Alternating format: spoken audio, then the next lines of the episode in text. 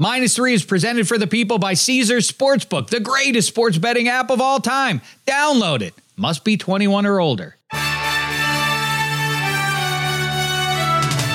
Minus three with Dave Dameshek. Oh, it was a wonderful weekend of pigskin. Hi and hello and welcome to Minus Three, presented as ever by Omaha. I was a two sport athlete this weekend. I enjoyed the game of life with my gang on Saturday.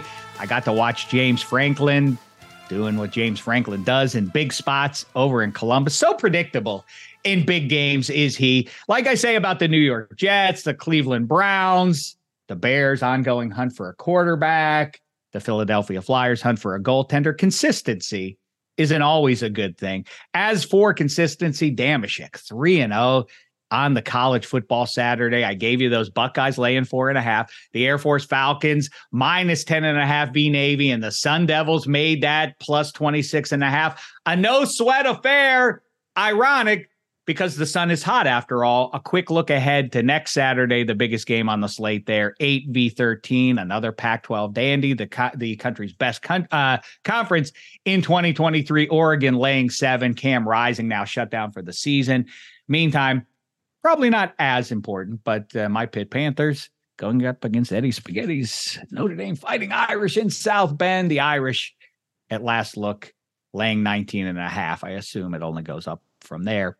Uh, speaking of um, of football, uh, we appreciate first of all you're watching the 15 minute NFL pregame show available on YouTube and Twitter. It goes live every Friday at 4 p.m. Eastern. We appreciate you watching it however you choose to do it, so long as you watch it, share it with your friends, all that stuff. It's doing very well, and uh, we're pleased with that. I was also pleased to be able to take my son, John Claude Van Dameshek, and I to SoFi Stadium. Shout out to a few people that were there on Sunday for the Rams and uh, Pittsburgh Steelers game. I think most of the people I saw there were colored in black and gold, not blue and gold, but nevertheless, uh, a lot of good people around there.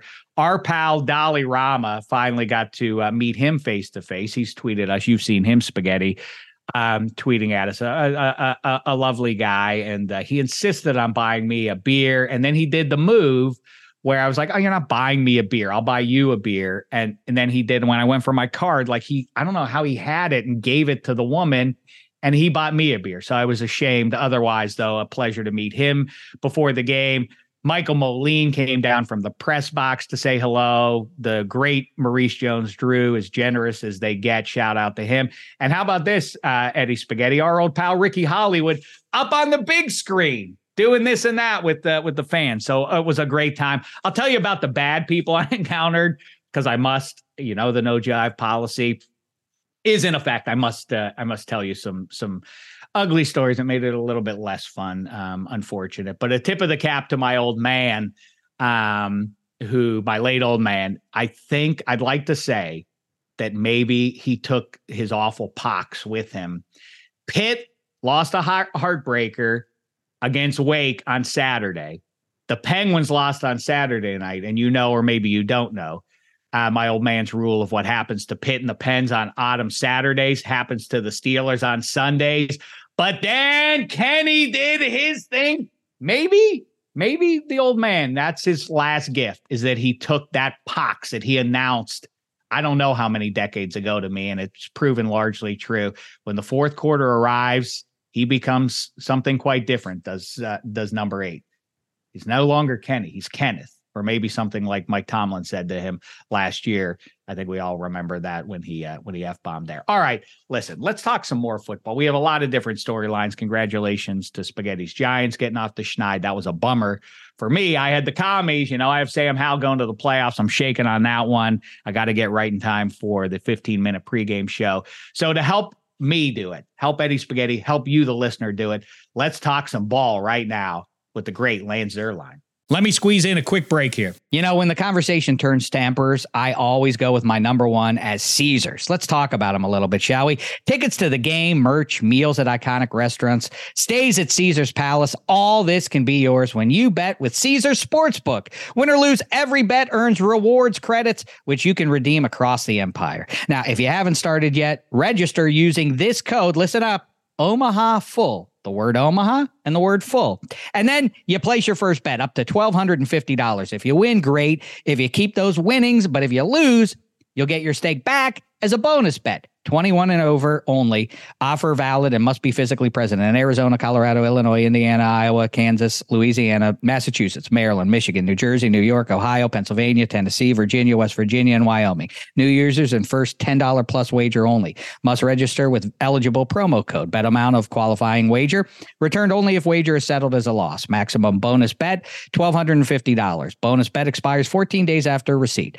Tier credits and reward credits will be added to account within seven days after qualifying wager settles. See Caesars.com slash promos for full terms. Void where prohibited. Know when to stop before you start gambling problem. Arizona, call 1 800 next step. Colorado, Wyoming, Kansas, affiliated with Kansas Crossing Casino, call 1 800 522 4700. Indiana, call 1 800 9 with it. Iowa, call 1 800 bets off. Louisiana, call 1 877 770 stop. Licensed through Horseshoe, Bossier City, and Harrah's, New Orleans. Massachusetts, call 1 800 327 5050 or visit visit gamblinghelplinema.org. Michigan, call 1 800 270 7117. Illinois, Maryland, New Jersey, Tennessee, Virginia, West Virginia, Ohio, Pennsylvania, affiliated with Harrah's, Philadelphia. If you or someone you know has a gambling problem, crisis counseling and referral services can be accessed by calling 1 800 Gambler or West Virginia, 1 800 Gambler.net, New York, call 877 8 HOPE NY or text HOPE NY 467 369.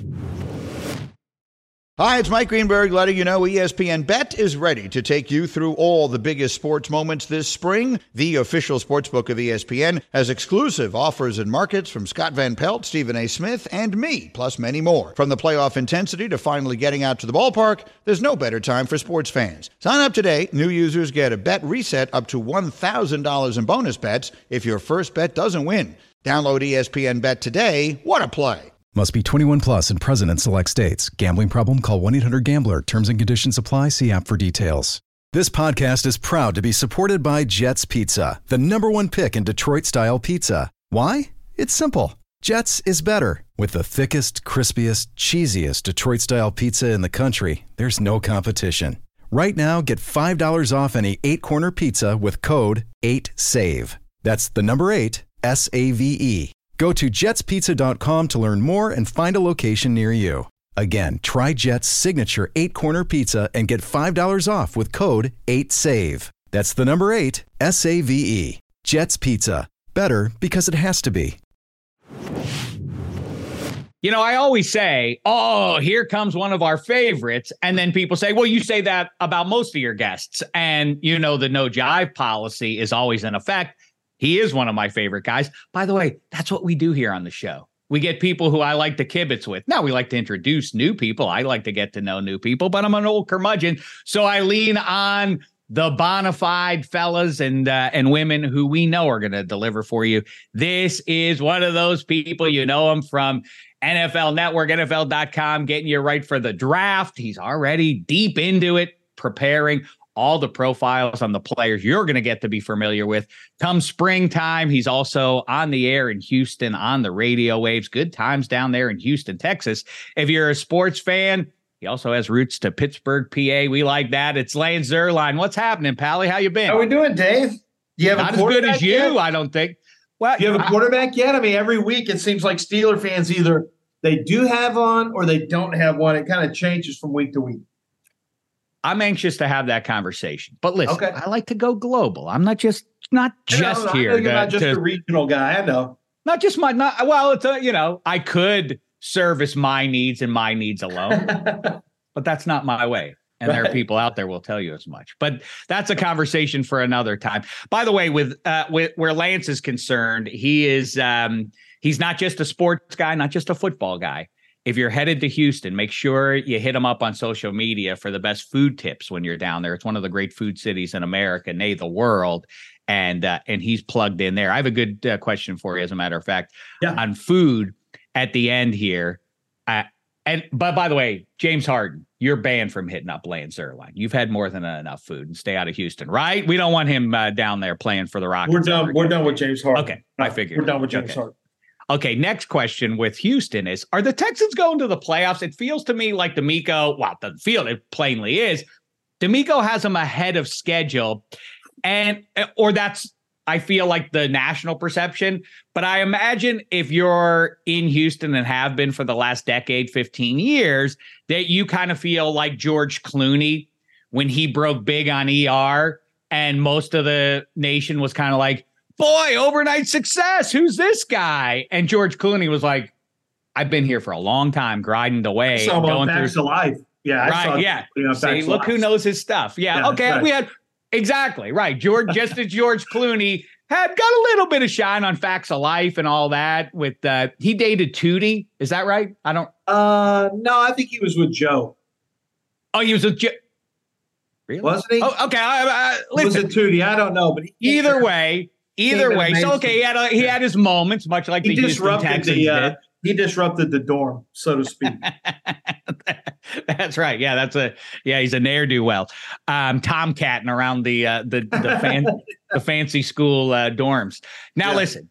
So yeah. So so Clooney. Has, so he had that, just like the Houston Texans. Couple a couple uh, playoff appearances. No big noise though. And now it feels like, ooh, look who's arrived! It's the Houston Texans. Nay, uh, slash George Clooney, no overnight success. Let's remember the whole Deshaun Watson debacle, how that all went down, the changing head coaches. It's a recurring point, though. In the age of free agency, and you know, obviously you focus in on the draft, but does this prove once again my ongoing point that a bad draft pick, even high in the first round, or a bad personnel move, or even a, a, bad move in terms of head coaching, doesn't have to spoil the next decade of an NFL franchise. No, you can you overcome these things pretty pretty easily, right? Not very can. easily, but you can. But you gotta you gotta cut that cancer out quick. You know, you can't right. You can't chase you can't chase bad money with good, as the saying goes. And uh, I think one of the problems is the Texans let the bill the the Bill O'Brien thing go too long. They gave him too much power as hmm. general manager. You know, they got rid of the other general manager, uh, kind of made a power play, Bill O'Brien and, and, and, Jack Easterby, and I think it it really set the Texans back quite a bit. And they gutted the roster, they gutted their draft picks. They didn't know what they were doing, and so it really did set the Texans back several years. And even now, when you say they're the George Clooney, you know, just coming on the scene, I think they're more like Ralph Macchio when he came to town uh, in Karate Kid, and you know Elizabeth Shue was intrigued, but she wasn't all the way in. He still had to get past Cobra Kai. I'm not sure there's a Cobra Kai in the AFC South necessarily. Uh, maybe Jacksonville, but they don't feel like it. Houston beat up Jacksonville in Jacksonville this year. The Colts aren't ready. And I asked the Titans or the Titans. No one respects them. No one wants to watch them play. Seemingly, they they feel like the boring team. But I think because of the because of the division they're in, yes, they could be a wild card team. However, even with that said, even when you throw those caveats in there, it's a much more competitive team than what we've seen in the past. And it's because it looks like they got the quarterback right. Uh, uh, they hired the right play caller in Bobby Slowik. But most importantly, this is a team without direction uh, at the top from ownership standpoint. And that's probably still the case. But they hired DeMeco Ryans, and he has been well, he's been everything. I've never seen a coach in all my years of following sports. My dad was a coach for years and years.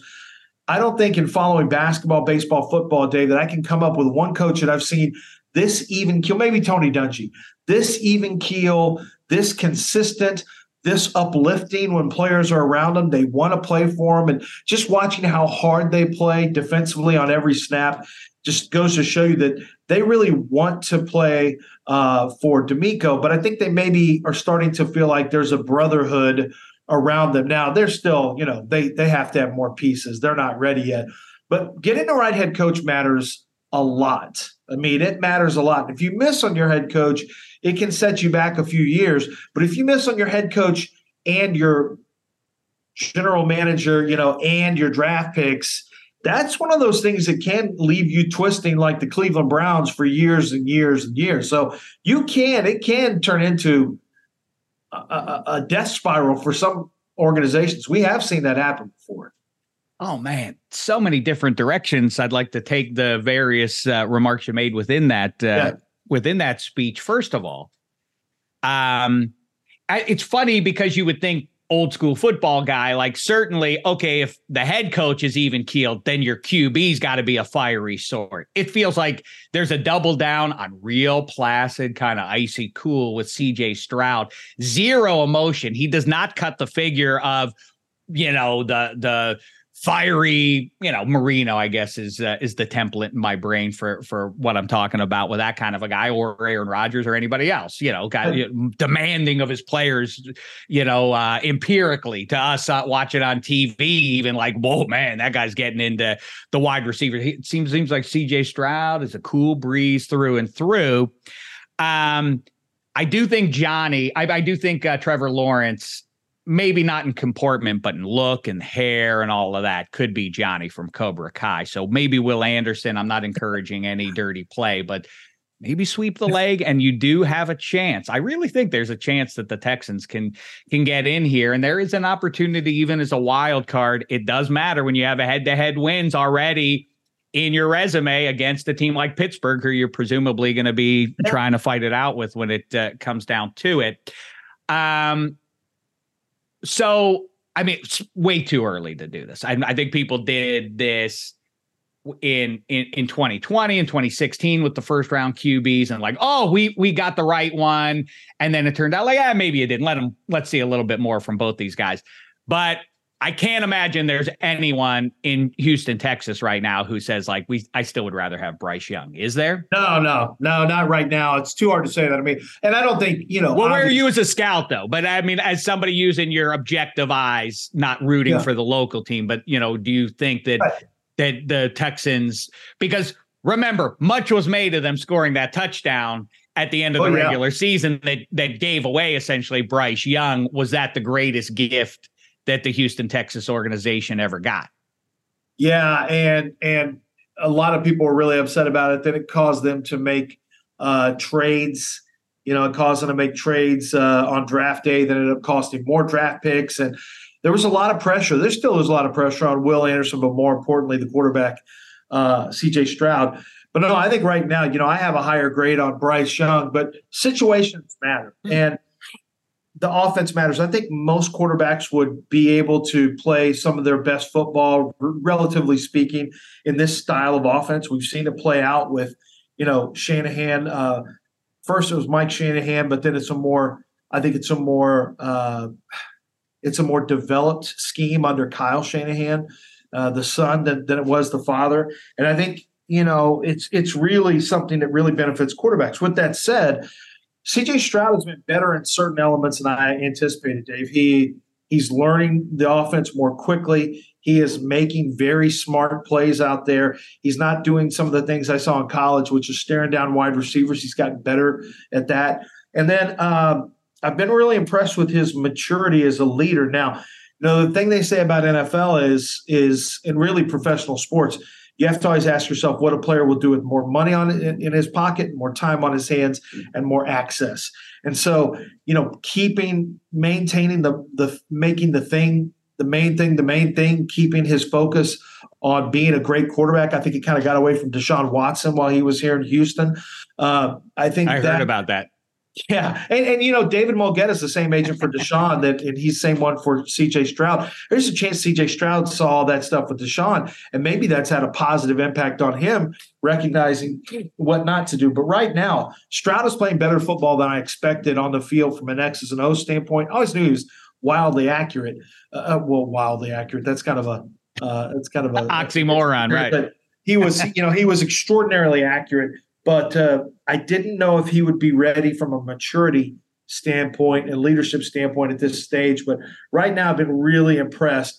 Uh, Bryce Young doesn't have much of a chance right now with with Carolina. It's going to take a while, but he's starting to come along a little bit. Certainly has found uh, uh, uh, he's clicking with Adam Thielen. But I think you know I'm a big believer in waiting about three years on a quarterback. You don't go Three years. Yeah, if you were all in on, you know, if you're all in on Mac Jones, it looked good two years ago, but right now it's like, I don't know. Um, quarterbacks take time to develop, and sometimes, even if you get off to a good start, sometimes defenses figure out what your strengths and weaknesses are, and they start to really play you differently. So, I like to wait about three years to start to make decisions on players. I think some of the best quarterbacks step into bad situations, and so uh, they're not an ideal. Oppor- they don't have an ideal opportunity to to succeed. So give them three years because it gives you know the the the team builders around them a chance to to put pieces in place that will help. So nobody in Houston's pining for Bryce Young right now. I can promise you that. Well, I'll, I'll tell you, I've had great conversations with you and Daniel Jeremiah about exactly how you're trying to evaluate the quarterback in year one, the year three, and situation and quality of the the fellows around him and the coaching they're getting and all that. But one that you know, I kind of knew this, but you know the the old uh, the the old uh, cliche about the backup Q, QB is the most popular guy in any town, and you know the idea of NFL defenses will figure out what you want to do is the ebb and flow of how it goes with these guys. Right. And so I get I so 3 years I never know what the where it's like okay, it's settled hash. He's good. Or like settled hash like meh, he's limited. Um, I don't know what that yardstick is 10 games, 15 games, three seasons. It's different with different players. But they will like what, yeah. what like don't my my point is I this is I, am gonna be a big uh this is uh is Dave being a jerk to everybody who loves to cheer for Gardner Minshew and he's delightful. But he's a backup QB because NFL teams can see what he's trying to do eventually with enough evidence. Give you know one game three games whatever. It's like oh that's what he's trying to do in this system. We take that away and he is not capable of answering that right? Right well and, and there's there is something that, is to be said for taking care of the football i mean if you can't take care of the football and, and you don't play consistently from game to game then you're you're a backup. You have a chance to win games. You know, can he? How would we do it on a three game stretch? He's a good three game st- stretch quarterback. You mm-hmm. give your team a chance to win, maybe two out of three with a guy like Gardner Minshew. He's a good backup quarterback. But like you said, Dave, it's it's uh it, it's a it's an evolving game of chess where if you do not, well, it's almost really more like boxing, where a lot of times boxers, you know, will adjust. You go in with a plan, and if somebody scouted you and really on tape know what you want to do and they want to attack you a certain way, you're going to get beat over 12 rounds unless you find ways to on the fly make adjustments to what they're doing mm-hmm. and put them on their heels. And so it's constantly uh, a, a counter punching. You know, it's it's a defensive. You have to be on the defensive, and then you got to be able to counter punch from a schematic standpoint, and that goes for the quarterback too not only are they going to take away what you like to do once they scout you, but then you have to be able to recognize what they're doing and then get to something else. And I think that mm. that's what makes starting quarterbacks. Uh, that's the difference between a starting quarterback and a backup. But you look at Tyson Bagent uh, yesterday for the Chicago Bears. I mean, he was terrible the game before. I thought he was really deer in the headlights. Yesterday, he got exited the pocket when there was trouble. He wasn't just standing there. He did a really good job of sticking with the game plan, which is quick completions. He got rid of it. The internal clock was good. And, you know, there's such a difference between being ready with practice the whole week as a starter and being thrown into a game. He looked night and day. With that said, every game he plays, teams are going to say, okay, they're doing this, they're mm-hmm. doing this, they're doing this. The analytics and the study are just, it's too strong now where they get tendencies very, very quickly and that are provided to them through data. And they are going to start attacking the tendencies very quickly. So at some point, they're going to have to start going over the top because everyone's going to start crowding the short stuff with Chicago. So how does Bagent respond? Well, if he responds well, they may win some more games. If he doesn't, that's just part of being a young quarterback. Like you can't judge him mm-hmm. based on anything. But I guarantee you, he wins another one Bears fans are going to say, why are we wasting our time with Justin Fields? And I don't know that the Justin Fields story is completely written. I Chicago is. Uh, I'm not sure. You know, I, I I fall on the. I'm a little more pessimistic about being able to win at a high level with Justin Fields. Quite frankly, watching mm-hmm. him, but I, I also think he is more talented than Bagent. Now, it doesn't mean you're a better quarterback in the NFL, but uh, I do think that to your point, the backup quarterback, man, you come in there and win some games. I mean, fans are ready to get rid of the other guy quickly. They're getting well, sure. I think the thing, the the specimen nature of of Justin Fields makes it, and he did it in 2022, causing outsized optimism going into this season. But it's just not something that carries over that you can rely upon. It is those splash plays. It's like I can cover up a lot of flaws on this bum roster right. by just making a, a 68 yard, you know, superhero run here. And that, but that doesn't lead to week to week, season to season success for a pro football. No, it's it's fool's gold, really. I mean, yeah, but it's but it's it's fun to watch, and you can see why people get Really excited. And then you then you start to inject some fantasy kind of angle to it, and then people really get over their skis about it. Okay, quick question because I have I have fun stuff I want to talk to you about, but for real, since you were so close to the the er, the the Texans, Deshaun Watson, and now he's up there in Cleveland, as you may have heard. I mean, first of all, it goes without saying, Andrew Berry and Jimmy Haslam and Kevin Stefanski and everyone else, if they had a wish to go back in time to that moment, they would just undo signing Deshaun Watson, right? That goes without saying, right? and they came in. I mean, Deshaun was going to be an Atlanta Falcon, and uh, Right. I heard that from someone close to Deshaun, and they had champagne out and were getting ready to celebrate. And Cleveland came in at the last second, really bit against themselves. Just a complete panic move. and and it was a complete panic move. And they bid against themselves, and they gave Watson a, a, a deal that no one thought they would give. And now, you know, Texans fans are watching. Interestingly, I don't think they're real happy with. You know, you don't want the Colts to win because they're in your division, but you'd rather the Browns lose because you get a better draft pick this year. You get the Browns draft pick as part of that Deshaun Watson trade. So uh, you already traded your pick to Arizona in that trade for so win-win. That's that, So- that was the beauty of the Texans Yeah, that on was the bye week. You, you either had a division team lose Right. or you had Deshaun Watson pick get a little bit better. So uh, PJ Walker, you know, PJ Walker, Tyrod Taylor, two guys who get wins as backups. I'm waiting for fans, and they're disgruntled with Deshaun Watson in Cleveland. They're disgruntled with Daniel Jones in New York. I'm waiting for fans to really start making the case that these two guys are better or they're better off. You know, they're clearly not. It's weird, the, but but the mirage, you can understand it because Yeah. in a short sample size, like, look, our team's doing better with the with the lesser talent. It's it, it is weird math. I just, you know, I guess if the Browns won a Super Bowl and Deshaun Watson were under center, you would say, well, there's no way you'd define this as a bust. But I I just feel like from just you know the the human reaction to it obviously wasn't good. And the team is good, and then it makes you think. You know, I love the what if it, uh, Lance, and I can't help but do the what if. Like, what if they would have just stuck with the with Bake? They would have been fine. They would not be. Yeah. I just don't think they'd be worse off. Think of think of how deep the rest, how much deeper that already deep roster would I have should been. Okay, I think they they should have gotten into the quarterback. Uh, they should have gotten into the quarterback business instead of chasing Deshaun Watson. If you want to go in a different direction, everyone's really afraid to, unless they've got a top two or three pick, they're afraid to go after quarterbacks. But you know, we saw Jalen Hurts. You can you can find some quarterbacks who can perform at a higher level without being the first pick. Uh, it's not easy, but it's worse.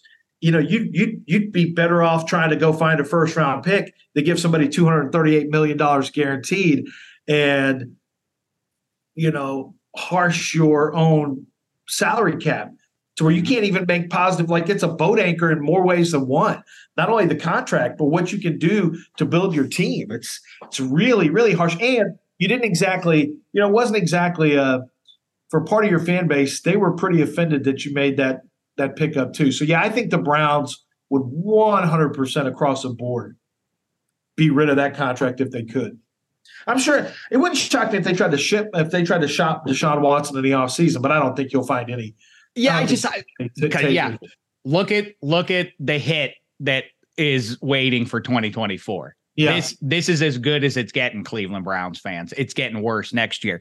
Okay, draft expert. I'm sorry, I didn't mean to ask you this, but everybody loves to do the Myles Garrett or TJ Watt or question, and the answer is it's the golden age of edge rushers. We I, there's never been such a preponderance of dominators uh, on the edge to torment QBs. If you had the first round, if you had the first overall pick, and the only position you could draft was edge rusher, who would you take out of the out of this golden era of edge rushers? Nick Bosa counts in that too. That's not a crazy answer, obviously. Yeah, I, I think. I, I think I might take Nick Bosa. Uh, no, you wouldn't, and you know why? You know Why? why you stink? Because you Nick. gonna say Bosa- TJ? Are you gonna say TJ Watt? Let me tell you why. Because TJ Watt did something on Sunday that Myles Garrett and Nick Bosa could only dream of. Dropping in coverage, reading the Yeah. route, He good. baiting a Hall of Fame QB into throwing He that ball good. and sliding in and picking it off. Good luck doing that, Myles Garrett. right? He looked. Listen, he looked really, really good. I'll I'll give it to him. He looked really, really good. You know, and this is how you know that I am very objective, Dave. I'm a very objective, fair person, is because I am blocked by Nick Bosa on Twitter. I, I don't know why. He must not like my scouting report or something. I don't. I, I don't follow Montez him. I just- Perfect, Antonio Bryan, and Josina Anderson. I don't know Antonio uh, Brown, I should say, and Josina Anderson. Those are the biggest people I'm aware of that have uh, blocked me. I don't know why Josina Anderson did, but I was did. blocked by uh, Ben Roethlisberger's account, but I, apparently everybody was at one point. Um, Nick Bosa, I, I guess, like I said, I don't even follow athletes really, so I guess he was mad at something I wrote in the scouting report. I guess where I said he was going to be a Pro Bowler, uh, made him upset. I don't know. I don't know what it is. I don't really care, but. Uh, Ooh, Both- this is a great list. Eddie Spaghetti, make a make a footnote. We have to ask everybody who's the biggest Yeah. person that they're blocked by. I like this. Yeah, I, I don't get blocked by a lot of people, but that one was pretty interesting. I mean, I've had players come after me for my scouting reports because you know they don't think they have any weaknesses. I I shouldn't even have a weakness section of my scouting reports. It it irritates them so bad. I was higher on than anybody on the planet on DK Metcalf. Had him as the seventh best player in the draft. He was drafted last pick of the of the second round, and he keeps my weaknesses section in his his bulletin board material and his you know, in his cubby. He doesn't show where I said he was an elite prospect and you know, throw away your your considerations of whether or not he can run all the routes. This is a guy with rare tools and traits. So, you know, whatever it takes to get bulletin board material, that's, that's Sure, get your bulletin board material, Yeah. but I do have to say, Micah Parsons, I, I you know, Oh, yeah. bigger problems in the world. But on the other hand,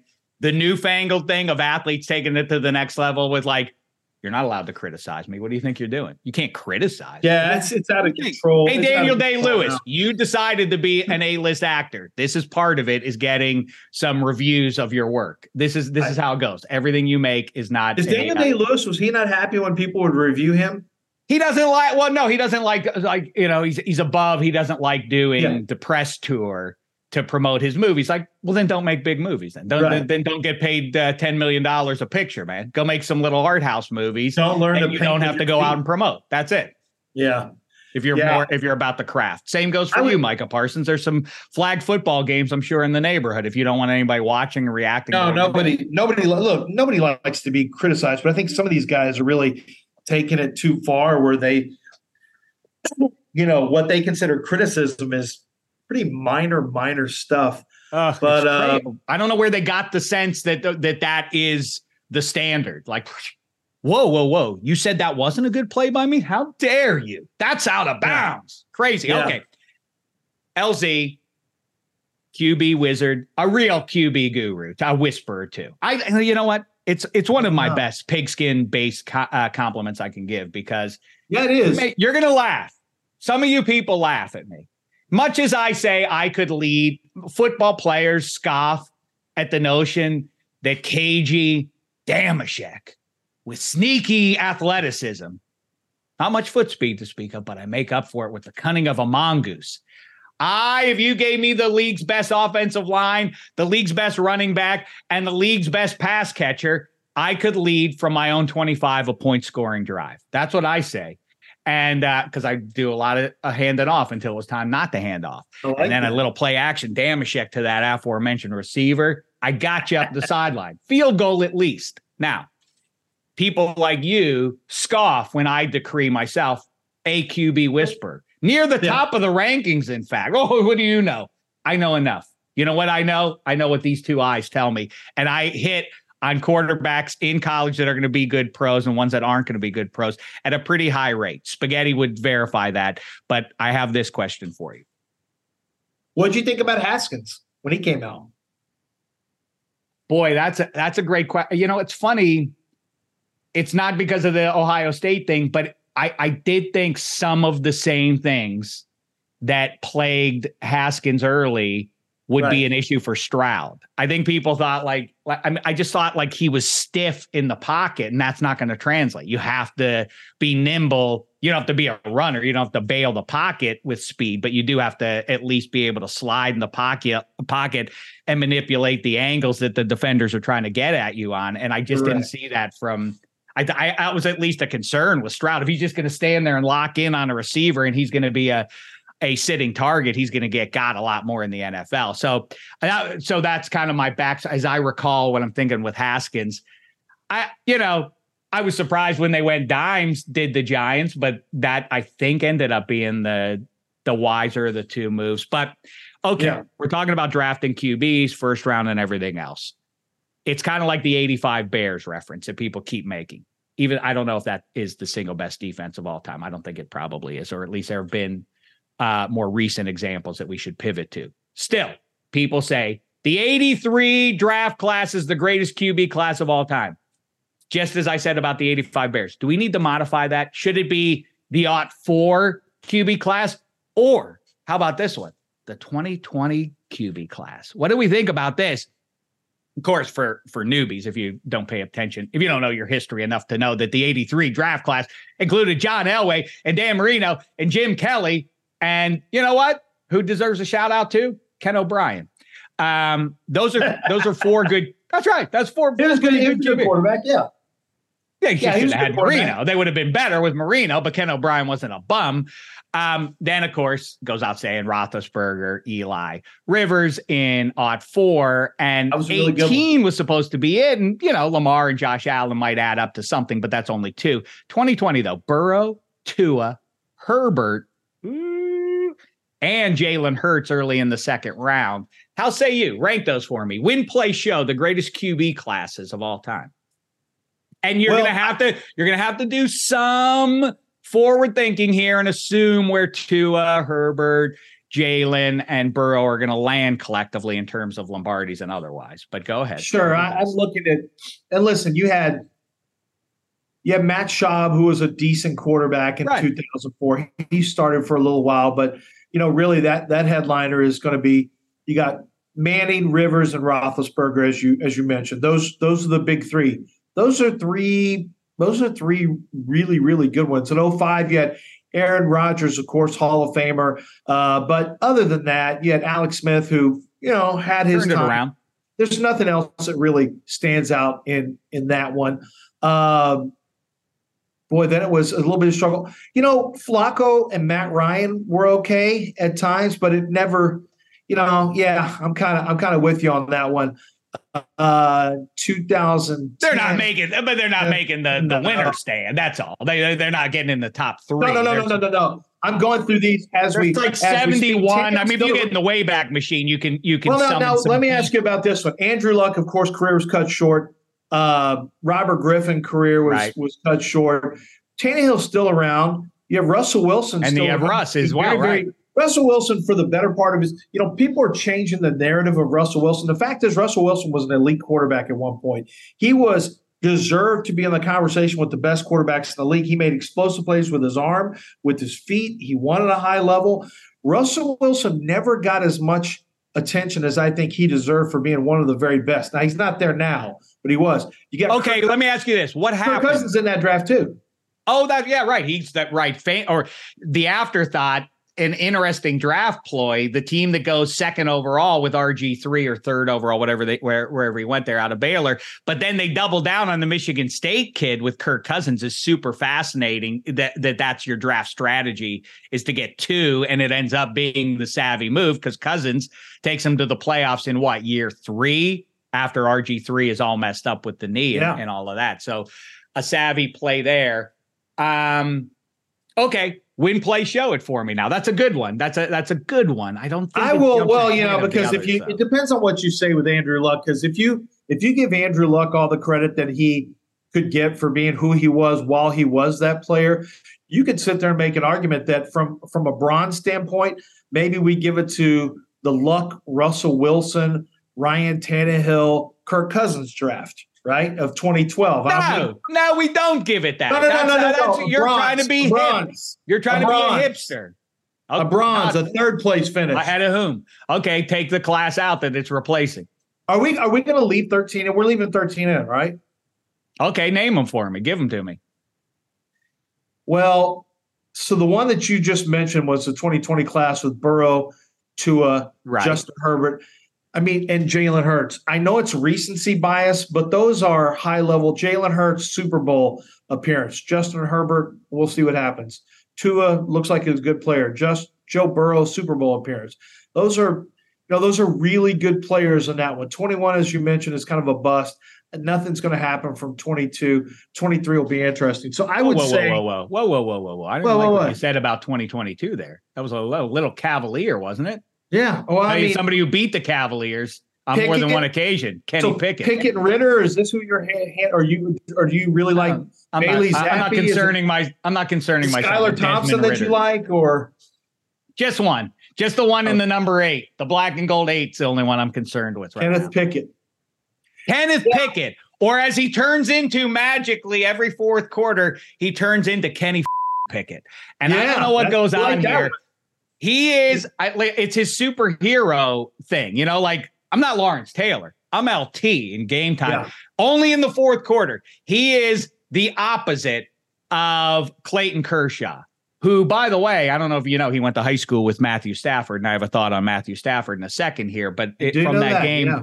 in Los Angeles, I mean, it's remarkable because, as I always say, we perceive Clutch to be a guy who takes care of business in the big spot, which isn't to say that he's doing outsized things. He's performing at his consistent level, coming Right. through when it's hot. That's hard to do. Kenny Pickett is doing something much rarer. Clayton Kershaw, his performance, as it does for a lot of guys in the big spot against bet- better competition, drops off. Kenny Pickett, when it gets hottest, what gives? What what what flip is switched here, and how do you turn that into from one quarter into four quarters?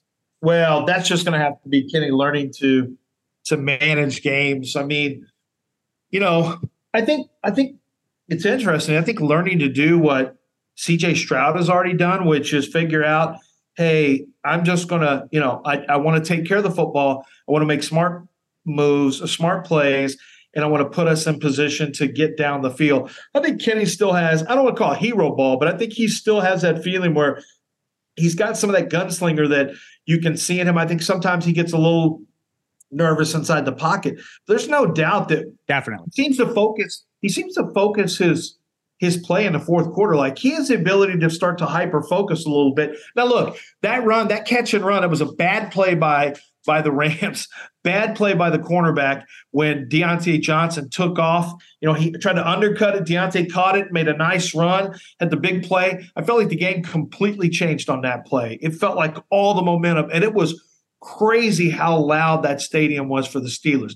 The Steelers travel as good as anybody. I mean, it, it goes Steelers, uh, Patriots, uh, Cowboys, and that's probably the big three when it comes. I, I go, I go. Packers The ones I've good. experienced, the ones I've experienced, and I feel like I've experienced pretty much all of them in most regions of football America. I think it goes Pittsburgh and Cowboys, yeah, Um, but the Steelers are visually compelling. They're striking because you see the gold towels everywhere, and so those Right. really stand out. It's uh, you know, cheese ball or not, we latch on to things in our lives. We like to be a part of something. It's special to be, you know, the the the mix of walking by tens of thousands of people wearing the uniform, you know, all some some variation of black and gold and whatever team you root for. But walking around a place 3,000 miles away from uh, the center of where that team plays and just strangers connecting with you.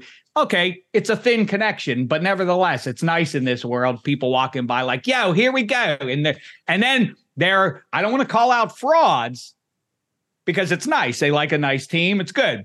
But the when when when they tell on themselves, like I don't actually know when they're doing the the let's go Steelers, let's go. It's like no no no. It's here we go Steelers. Here we go. Please learn. I, I want to pull people aside and counsel them. It's like you know, you know, it's it's not Tomlin, it's Tomlin. Um, but anyhow, yeah. Right, here's it- your quarterbacks. I've looked but then this. it's but then it's I- but but it's so it's so it, it you know it's it, it's so nice to bring my boy there with me when my old man took me to see the Steelers. So it says you Oh, know yeah. football's great. Call me a was cheese ball. It was a great place when my dad coached there. It was unbelievable going to Heinz Field for the first time and experiencing Steeler fans. It was really cool. You know, oh, man, really, it's so nice. Yeah, it's so nice. Okay, give, really give me your rankings here. Win, right, play, so- show, best QB classes of all time. And there is, put this, we're going to put it into the time capsule and dig it up in 20 Yeah, years. These are the fine. final answers, even though we're treating Tua and Burrow and company a little unfairly. But go ahead. So I'm going to 83 class number two. As you mentioned, El, uh, Elway, Kelly, and Danny Marino. Those are three Hall of Famers. Ken O'Brien was, you know, Tony Eason went to a he went to a Super Bowl at least. Ken O'Brien was a solid quarterback. The rest of them were just okay. Gary Kubiak was a better coach than the backup quarterback, but not much else going on in that class. I am going to say third place is what I mentioned. I, I'm going to go with 2011 with Andrew Luck. I mean, I'm sorry, 2012. Andrew Luck, Ryan Tannehill, Russell Wilson, Kirk Cousins. I think Russell Wilson will be a Hall of Famer. I don't know what's going to happen with Andrew Luck. I personally don't think he should be. You know, I think he, I'm sorry you got hurt, but I, I, you know, I don't, I, I don't know. I think he might be. People will will project him, but I don't think he should be. It's Of just course, I, I mean, the idea, I, it's so weird. This is a, a, a recurring talking point since his retirement. Some guys get a pass on things that other guys would Yeah. be destroyed for. Imagine uh, any number of QBs I could cite for you quitting two weeks before the season. Like, yeah, sorry, just- I, I can't go. I can't go. Yeah. What? What? And it's like, hey, don't you badmouth him. Look at what he gave to football. Like a lot of guys gave a lot to football. Like it would not excuse him put walking your away. team in a put your team in a huge pinch. I mean, a Crazy. huge pinch. Uh, you know, it's interesting. 16 had Jared Goff, Carson Wentz, uh, uh, Dak Prescott. At one point, you would have said, "Whoa, this." I'm not going to say that at this point, though, Zierlein. No, That's not at this point. Not at this point. So I'll leave them out of that. Uh, you do have Deshaun Watson and and you do have Deshaun Watson and uh, and Patrick Mahomes, Mahomes, in 2017, but it's not deep after that. So I'll go ahead and I'm with you. I think 2020, and I think this is what you might be saying. I think 2020 is going to be known. And I went way back into the 80s while you were talking, like, wow, what bad draft classes left and right. oh, there are. Yeah, I mean, the idea that is a 21st century thing, and I think so much of the conversation about the perennial obsession about like who's in the draft this year, who's who can we get, who can we look to in the future, um, to to right or wrong, is based around 21st century football and how Yeah. many QBs are in the pipeline from high school on Manning camp, you know, pro style offenses in high school or at least college and all that. Go back and look through the Kelly Stouffers and um, uh, Gale Gilberts, who were drafted in the first round to try and be saviors. They were what happens to quick being- too, right? It happens quick. I mean, you went to 18, you said, okay, Baker, Darnold, Josh Allen. And Allen was considered drafted early by a lot of people. Yeah, right. Josh Rosen, then you had Lamar Jackson.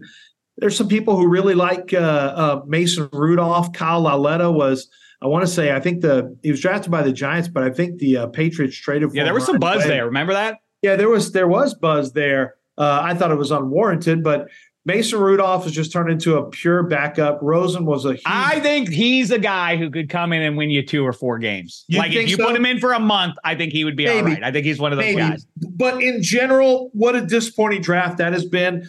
19 with Drew Lock, Dwayne Haskins, Daniel Jones, and Kyler Murray. That, you know, that simply hasn't panned out. But in 2020, the only thing you can really complain about is Jordan Love, who was a late first rounder, who hasn't really come through. But th- four of the first five picks are you're talking about Pro Bowl caliber quarterbacks. It's very hard to find out in any draft class over the last 40 years. It's It really wild. is. How about three of the four with Richardson and then uh, like we talked about Stroud and and, and Bryce Young? That's got a they land. chance. You know, I'm not. I'm not real hopeful for Will Levis, and I, I kind of doubted on Hendon Hooker, and I don't really see anyone else in that class. But Young, Stroud, and Richardson, they do have a lot of talent. If if Rich, if Young can stay healthy, and if Richardson can get healthy and stay healthy, that's an interesting one. This one's deep. You know, we'll probably get to this draft class. I know you're gonna you're gonna send me in that direction anyway. I'll take you there right now. Oh, but no, no. Let's get final answers though. So you went Oh, okay. 83, you went 83 2, and 83 you went 2021. one, and then I'm going to take the 2012 and and I'm going to put them in there because I'm going to give Andrew Luck the benefit of the doubt. I'm going to show some respect to Kirk Cousins, and I think Russell Wilson was an, uh, is a future Hall of Famer. So I'll do that. You still are staying by Russ. I listen. I went down that road too, and the guy now who is having the Hall of Fame career, who is the same age, weirdly, who feels like he should be 40 something, is Matthew Stafford. Although the Matthew Stafford experience includes that uh, that pick. Ultimately, Kenny Pickett outplayed Matthew Stafford on some level because you know he threw the game swinging pick. Did Matthew Stafford to start the yeah. second half as dynamite as he was? But man, Puka Nacua, where that cat came from, Woo! I don't know. But wow, I missed on him, man. He is really looking Okay, two more questions, and then you're free to to do with uh, the rest of your life what you will, and I'll stop bugging you. Okay. Two questions. One, as you're going through these profiles, I always say, I get it. You have to assess if he's a bad guy deep down or a great guy deep down, and all that kind of stuff in the process of interviewing him and meeting him and all that kind of stuff. But ultimately, watch him play in college. He's playing against uh, his peer group. How's he look compared to everybody else? um, Caleb Williams would have appeared to be, you know, uh, uh, as people keep saying, can't miss, can't miss. But the last two weeks, how much does a fortnight destroy a prospect like Caleb Williams? Is he still guaranteed the best quarterback in this class? And what's further to join that group of Elway, Andrew Luck, Trevor Lawrence, Peyton Manning? Like, well, this guy's definitely going to be a great NFL player. Well, I'll give you some insight into my process. I typically on quarterbacks will wait until I get as many games as possible. I prefer to have the entire season because what I do is to keep me from having that confirmation bias of one game because I did watch a Notre Dame game and it wasn't good, but I prefer to be able to watch it like if you had a bad game, it's washed away maybe by the next game or so I will watch when I do Caleb Williams, I'm going to watch it starts like this. I start with his interceptions then I go to his touchdowns. Hmm. Then I go to, uh, it depends on the quarterback, but I will go to his deep ball accuracy, right? So I line up all the deep balls. I watch the deep balls. Then I'll look at him how he is a deep ball, but especially intermediate throws. I want to see because those are pro throws. I want to see what you look like in intermediate throws. So I'll pull up the heat map and I'll look at him sideline throws, uh, in, intermediate throws. I'll look at the uh, the inner the the the two inner throws between the numbers and the hash, and then between the hashes, all five sections. So I'll watch that. Um, then I get to individual games where I want to see how he performs against certain games. So I'll go watch that Notre Dame game, you know, but I'm going to watch him in maybe a couple bad ones and a couple good ones where I'm watching. A lot of times I watch almost every throw, but I like to to fine tune it down. I want to see what he's doing in the red zone. I want to see what he's doing in the fourth quarter. You know, and so it takes a while but I feel like I get the most true vision of who that quarterback is as opposed to watching games during the year because then we have confirmation bias and we get a negative filter that can cloud the way that we see future games and so I never went into this saying that the Caleb, the Caleb Williams is some you know unbelievable next level prospect I mean he may be but I, when I watched him throw to Jordan Addison last year I didn't love what I saw I thought Caleb looked hmm. good but not like he is a generational talent. Then I talked to somebody with a, a personnel director with an NFL team just two weeks ago, and he said, "Yeah, Caleb is." the real deal. We were talking. Now, that's not going to change my own personal opinion once I watch him. If I think he is, then I'll write that he is. But right now, um, you know, I, I, need to watch the tape to really get a feel for it. But there were some things in the Notre Dame game that I didn't love. And so uh, I feel like this class and looking at and watching these guys, it's a very deep class. And I think probably this year more than any year over since 2000, ironically, since 2000, uh, what was it, 21, where we had all the quarterbacks that everyone thought was going to be this incredible class. Yeah. never, it hasn't really panned out. Uh, this is probably the deepest class since then with Riley Leonard, Quinn Ewers, Drake Maye, Caleb Williams, Bo Nix, who I'm having to rework my bias against what I saw when he was at Auburn. You know, you got to kind of throw that out. He's a different quarterback now. Michael Penix from Indiana to Washington, different quarterbacks. Jayden Daniels from Arizona State. I actually like Jayden Daniels at Arizona State, and I still like him at LSU. But he's he's listed at 210. I mean, I'm just hoping he's 180. He looks hmm. so thin. I'm really curious what he stacks up, you know, what his size is going to be. Joe Milton and Jordan Travis, uh, Devin Leary from Kentucky, Sam Hartman from Notre Dame. This Sheesh. is yeah, it's an unbelievable. Not Phil Jurkovec, unfortunately, though. Right? No, and I haven't gotten to Spencer Rattler, and I haven't gotten to you know Cam Rising, who may come back. Yeah, right. To Utah again for his seventh year, and he may come out. So KJ Jefferson, Arkansas. This is unbelievably deep. That is wild. Now that but you I list them off, especially when at the yeah. top of it you have guys that are considered to be like, ah, you know, I, I don't. Yeah. I hate to say can't miss, but people are like that about Caleb Williams oh, and Drake Maye. So there's it's a really deep class. My question is, how many of these guys are Pro Bowlers? You know, because ultimately you want to because those are the guys that make the Pro Bowlers can help you get to high end playoff stuff. The good quality starters can help you can help right the ship, but eventually you get to a point where you want to take that next step and and sometimes you can and sometimes you can't. It depends on what's built around them. I think your guy has a chance to be that and Kenny Pickett has a chance to be that that next level of hey, we can win uh, we can win plenty of games, win divisions with Kenny Pickett, but can he make enough plays to separate himself like Burrow can and like you know I'm not sure that hey I'm just I'm not sure that that Justin Herbert's that guy. Everyone just gives Justin Herbert. They just well Justin's a guy. He's just such a specimen, and you've watched him dominate and make He's got to win consistently, make difference making plays in the fourth quarter. Play better in the yeah. fourth. It's weird, and right, he's another good one who's the flip of uh, the, the the opposite side of Kenny Pickett, who looks pedestrian for long stretches. Um, right. I, I I just the thing that in his last season at Pitt, suddenly early on in that season, his arm didn't suddenly become you know a top five in the league arm, but suddenly he had he was making pro throws and he continues to make them to George Pickens. I mean, when he's throwing those 20 yard um, back shoulder throws at the at the sidelines to Pickens. I mean, those are you know those are legit throws that I don't think every QB can put on the money and with the pace that he does. Right? Am I am I seeing right. that right? Right, and and and that's something that's important. Being able to make certain throws really can separate you when it comes to being a high end quarterback.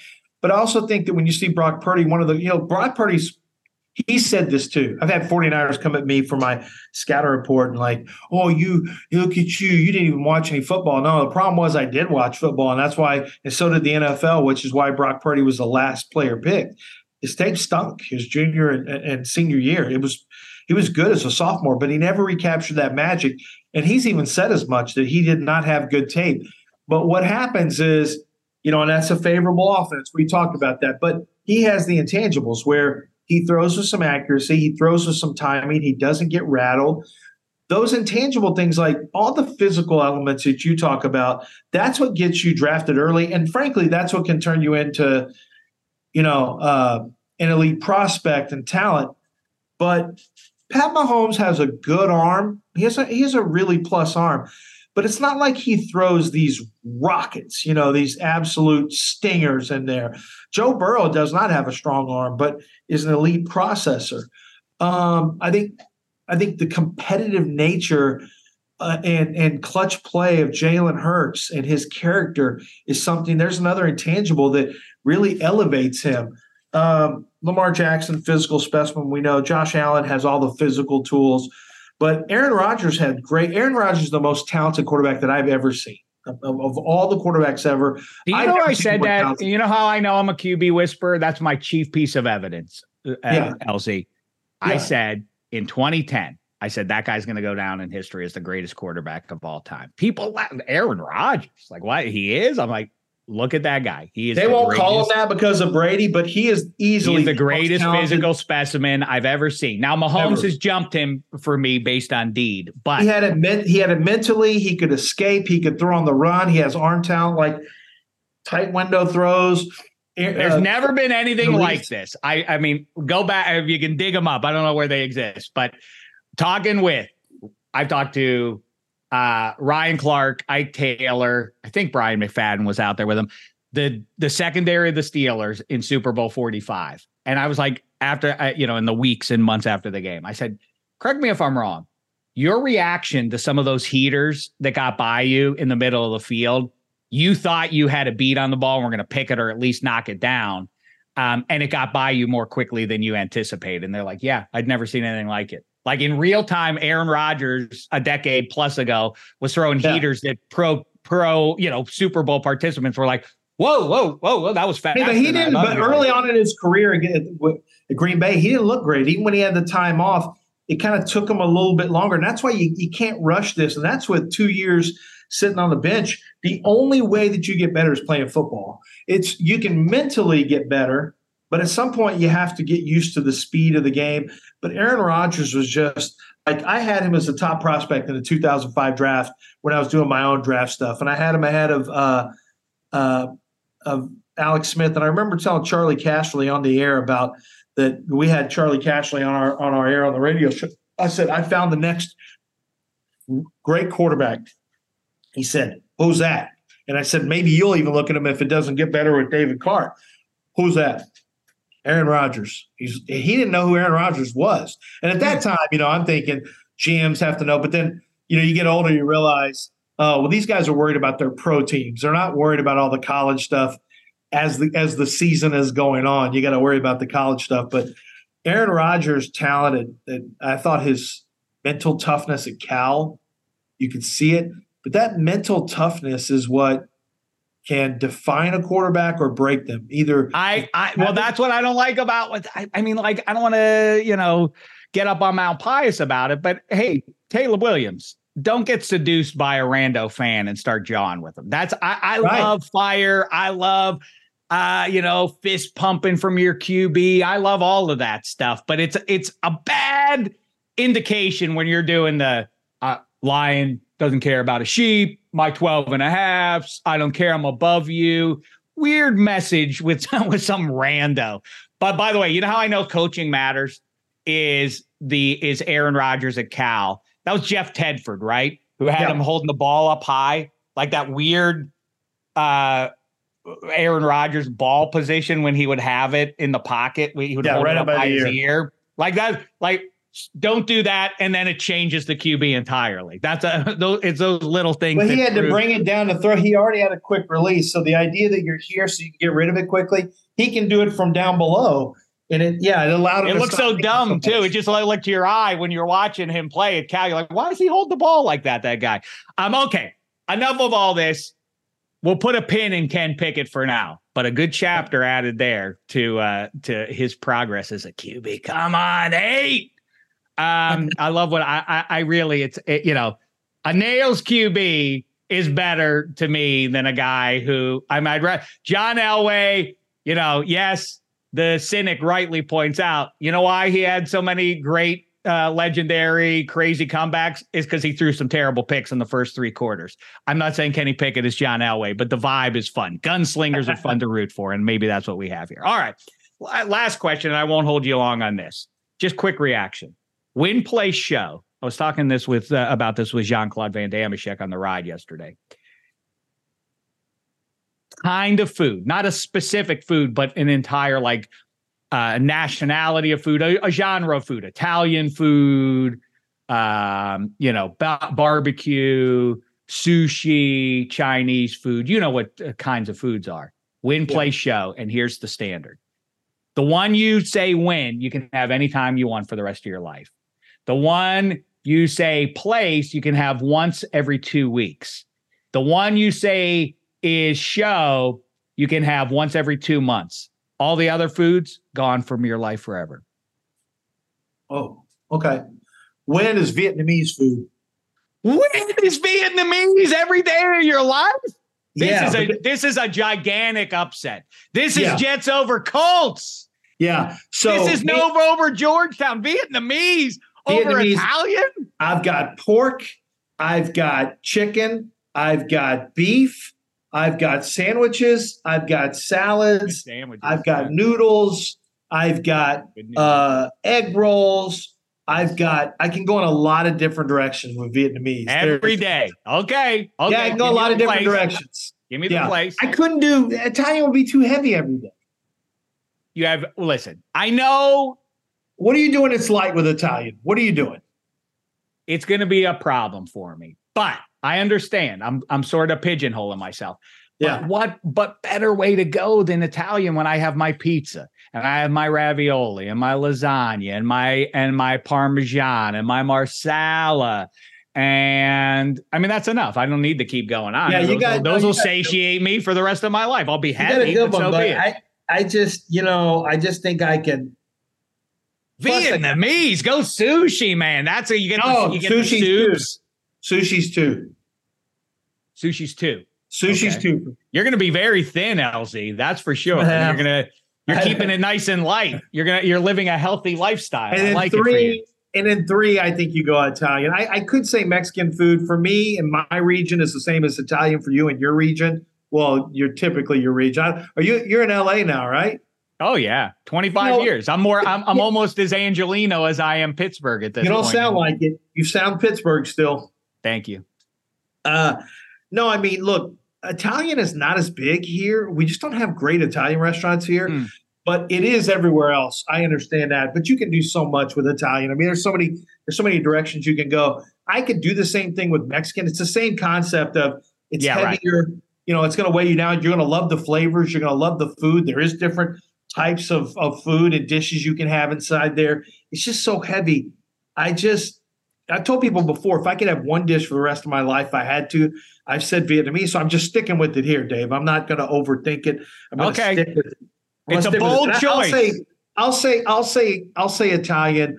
It's close between barbecue. Just gets too. There's limited. You're just limited. Barbecue's just so heavy. Well, you're I'll only going to have it once every two years. You might look forward to it when, when you're on uh, day 600 of uh, the Vietnamese egg roll. You might be like, oh my God, I can't wait for the beef ribs. And some of those beans. Oh my God, I can't wait. Yeah. Um, listen, a bold choice, same as your uh, your show pick for best QB class was. Uh, I disagree with them, but I respect them and I respect your opinions on Have to. QBs, on all things pigskin, food and beyond. He's one of the best in the biz. And when I talk about the biz, I'm talking sports media, but also always remember the most important game of all, the game of life. And that's what LZ is talking about. This spaghetti, I know I say this a lot. This is how I end a lot of interviews. This is one of my favorite conversations we've had in some time. Dynamite stuff from, like I say, one of the best in the business. Track him down on social media. You see him on the NFL. He gets you right for for the draft every springtime. Listen to him on the radio if you're lucky enough to in Houston, Texas, or beyond. It's the great Lance Zierlein. Thanks for the time, pal. All right, thanks, Shek. I appreciate it. And now a quick break.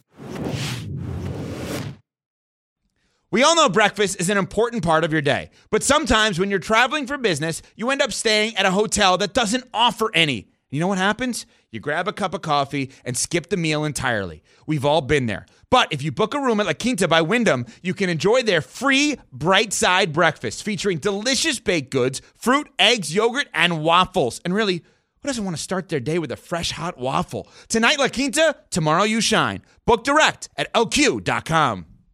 Mother's Day is around the corner. Find the perfect gift for the mom in your life with a stunning piece of jewelry from Blue Nile. From timeless pearls to dazzling gemstones, Blue Nile has something she'll adore. Need it fast? Most items can ship overnight. Plus, enjoy guaranteed free shipping and returns. Don't miss our special Mother's Day deals. Save big on the season's most beautiful trends. For a limited time, get up to 50% off by going to BlueNile.com.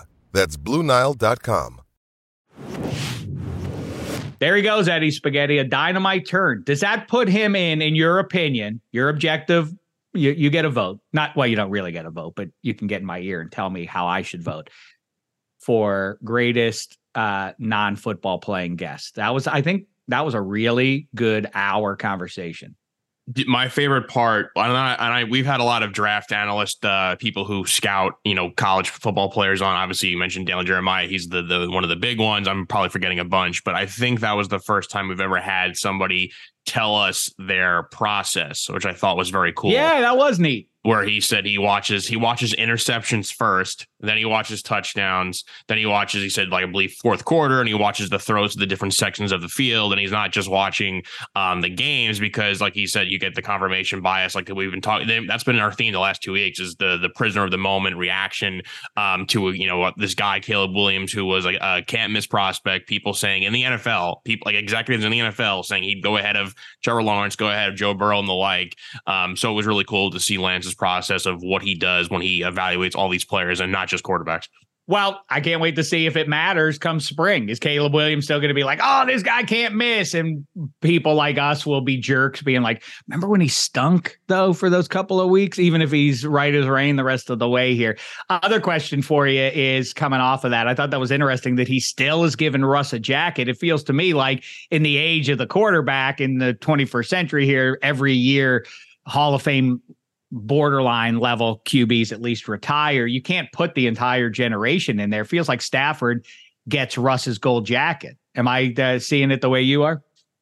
It's a tough one. I mean, I, I, Russ was a handoff away from having two Super Bowl victories, especially right, but as it is, they both have one. But now they, they have, both have one. one now. So I think what's hurting, what's funny is like Russ had his Super Bowl victory early-ish in his career, and then now this second half of his career with the Broncos has been miserable. Uh, whereas Stafford was kind of struggling early on with Detroit. Now he goes to LA and he's he's winning. They're a nice surprise this year. So I feel like right now it's probably trending probably more Stafford, but for Lance to put the draft class with, and I get what he's saying. You know, you have your Kirk Cousins in there too, and and Andrew Luck. But like to omit the uh, Eli, Big Ben, Philip Rivers. Philip Rivers is the is the probably the best candidate for the Hall of Fame that has never won a Super Bowl, and then you have four, you have five Super Bowl appearances, four Super Bowl victories uh, among Big Ben and Eli. It's kind of hard to not include them. They they were a large part of the story outside of Peyton and Tom Brady for this last what 20 years or so of the NFL's book. Uh, maybe Drew Brees, but it's like to not have them in it uh, while you're projecting ahead for these other guys is probably something I wouldn't do. But again, Lance is the scout. Lance knows a lot more than I do. But I thought that was uh, pretty interesting. How often? I agree with you, obviously, but how you know it really is something. You know, the people who argue with me that QB wins aren't a thing I mean, look at do you feel just just just uh put your finger up in the air. That sounded dirty or something, but no, you know what I mean. Like get get a sense of uh, where the wind's blowing here over the last 3 to 5 years. Who has fallen off in your sense of pro football in you know who's relevant and who's who's an icon. I know Eli is on TV and all of that, but doesn't Eli and those or those Super Bowl victories over Tom Brady make him feel more relevant? Obviously, Roethlisberger is I you know I don't think many people want to argue with me about who's the best of that trio at this point. I think it's Roethlisberger, pretty clear cut. But Rivers is like he's kind of fallen through the cracks already a little bit. I mean, we think he's funny and all that, but he doesn't you don't hold him up as one of the great quarterbacks. And why is why would that be other than the fact that he didn't play in a super bowl? It's pretty obvious. Let's not overthink this. All right. I'd like to get your answer on the food question spaghetti. I think it's a good one. I have to think about it a little bit to give a final answer. I don't want to be cavalier about something like that. So in the meantime we'll say thank you once again to lance zierlein make sure you track him down on the nfl and beyond. And we'll be back on thursday with Kevin Hench, of course, to break it all down for you. We definitely have some stuff ready to roll for you with this week's Goat and Goats, and we'll give you our best bets. And uh, in the meantime, well, and then of course we'll have the uh, 15 minute pregame show for you at the end of the week. And in the meantime, Eddie Spaghetti and Jen Piacenti are coming at you with Waiver Wired. Make sure you're checking out all the great content on the Extra Points Network. Extra Points with Sarah Tiana coming at you on Wednesday. And until then, thanks so much, sports fans. It's been a thin slice of heaven.